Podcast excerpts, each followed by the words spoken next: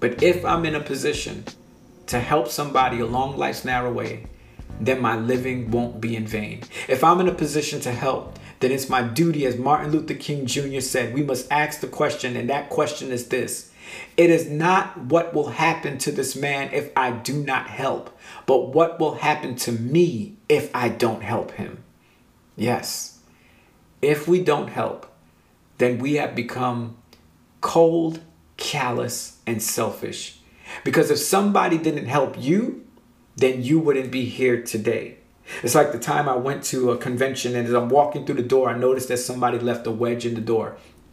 And whoever left that wedge in the door said this. They went through the door and they were thinking about who was coming after them. And they said, I don't want this door to lock because I want to make sure that other people get inside. This is the work that God calls us to do. God calls us to be a wedge so that when we get through the door, that we leave the door open so somebody else can get inside as well. Tacoma Academy pledge that you will be a wedge. It's like Harriet Tubman. When Harriet Tubman was freeing the slaves, Harriet Tubman, they asked her, they said, Why didn't you stay free with the first batch of slaves that you freed? And Harriet Tubman said, I ain't free till all's my peoples is free. And so, what we need to know and understand is that God is calling us to be a wedge and to love our neighbors. Nine year old Jimmy was sitting at his school desk one day when all of a sudden there was a puddle between his feet and the front of his pants was soaking wet. When he realized what had happened, he thought his heart was going to stop. He had no idea how this accident had happened. And, you know, this kind of stuff had never happened to him before. And he knew that if the boys in his class saw, they would tease him mercilessly. He also knew that the girls would never speak to him again if they found out. And so he put his head down on his desk and he uttered a frantic prayer. He said, Dear God, this is an emergency. I need your help right now. I don't know what you got going on, but if you can do something, perform a miracle on my behalf, I'm praying, please, God, do this for me. And as Jimmy looked up from his prayer, he saw his teacher approaching his desk. He knew she had discovered his problem and that he was about to be humiliated in front of his class because he would have had to stand up.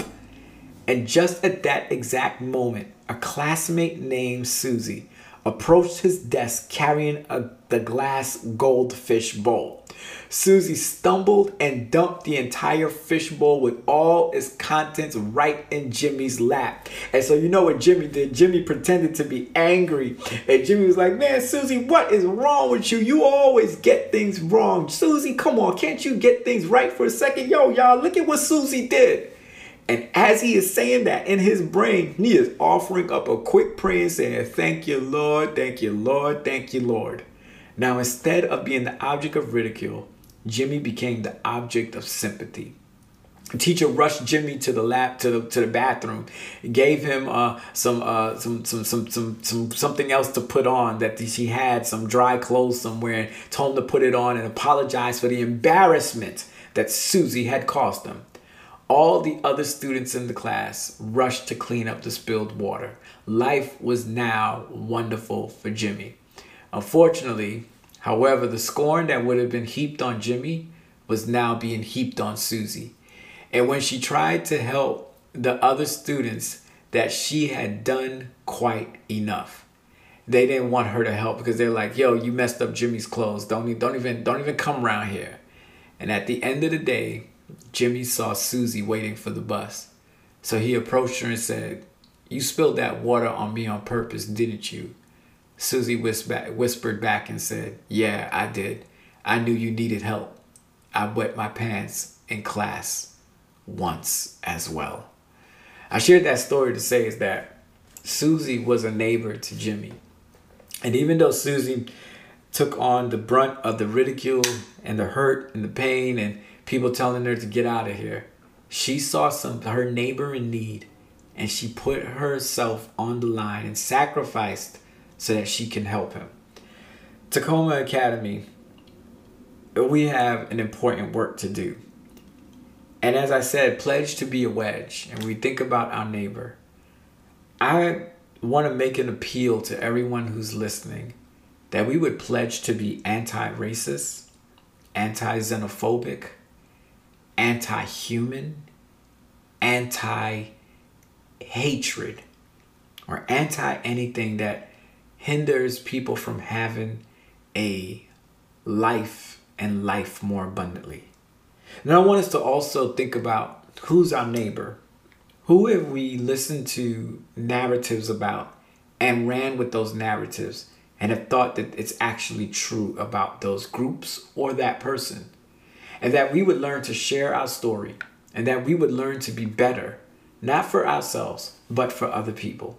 Yes, there are two types of people in this world. One group makes the world better for themselves, and the other group makes the world better for other people. I'm praying Tacoma Academy that you would make the world better for other people.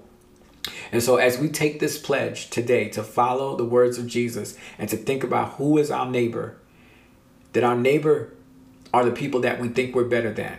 Our neighbor are the people that we've been taught to hate that we follow the steps and the and the uh, guidelines that the Samaritan left for us, and that we would practice it to make our world better. I'm praying that you would take this pledge with me right now to think about how we can get in where we fit in and to make a difference, not just for ourselves, but for others. If that's your desire, then I'm going to ask you to pray with me. God Almighty, our strength, our fortress, and our rock the God of justice, the God of love, and the God of mercy. As I'm praying together with the students of Tacoma Academy and the faculty and staff, I'm praying that Tacoma Academy would be an anti racist institution, that Tacoma Academy would be an institution that celebrates and encourages diversity and inclusion, because that's the God that we serve, that you are. You painted us on your canvas all different colors for a reason because you didn't want us to be the same. And so, Lord, as they are learning whatever it is in, in their schoolwork, whatever it is uh, from each other, I pray that they are learning the tools that will equip them to change the world. And if they can't change the world, then let them be able to change their little circle because people are watching and following them. And so, God, I thank you that they have taken this pledge. And I thank you in advance for what you are going to do through them. And I thank you, God, that you are with them. So bless them and keep them. And this we pray in your name, Jesus Christ. Amen. Yo, Tacoma, it's been real. Thank you for having me. I'm praying that when this pandemic is lifted, I could come through and meet you or see you. But hey, if y'all want to get in contact with me, uh, you can follow me on you know Instagram. Just type in my name. It's real crazy. Your chaplain has it. You can hit me up on Facebook, and that you can also check out my nonprofit. It's called Raise Your Voice. And um, be blessed, be encouraged, and be a wedge. And let's continue to love our neighbors. This is Pastor Jaime Kowlessar signing out. Have a good day. Peace.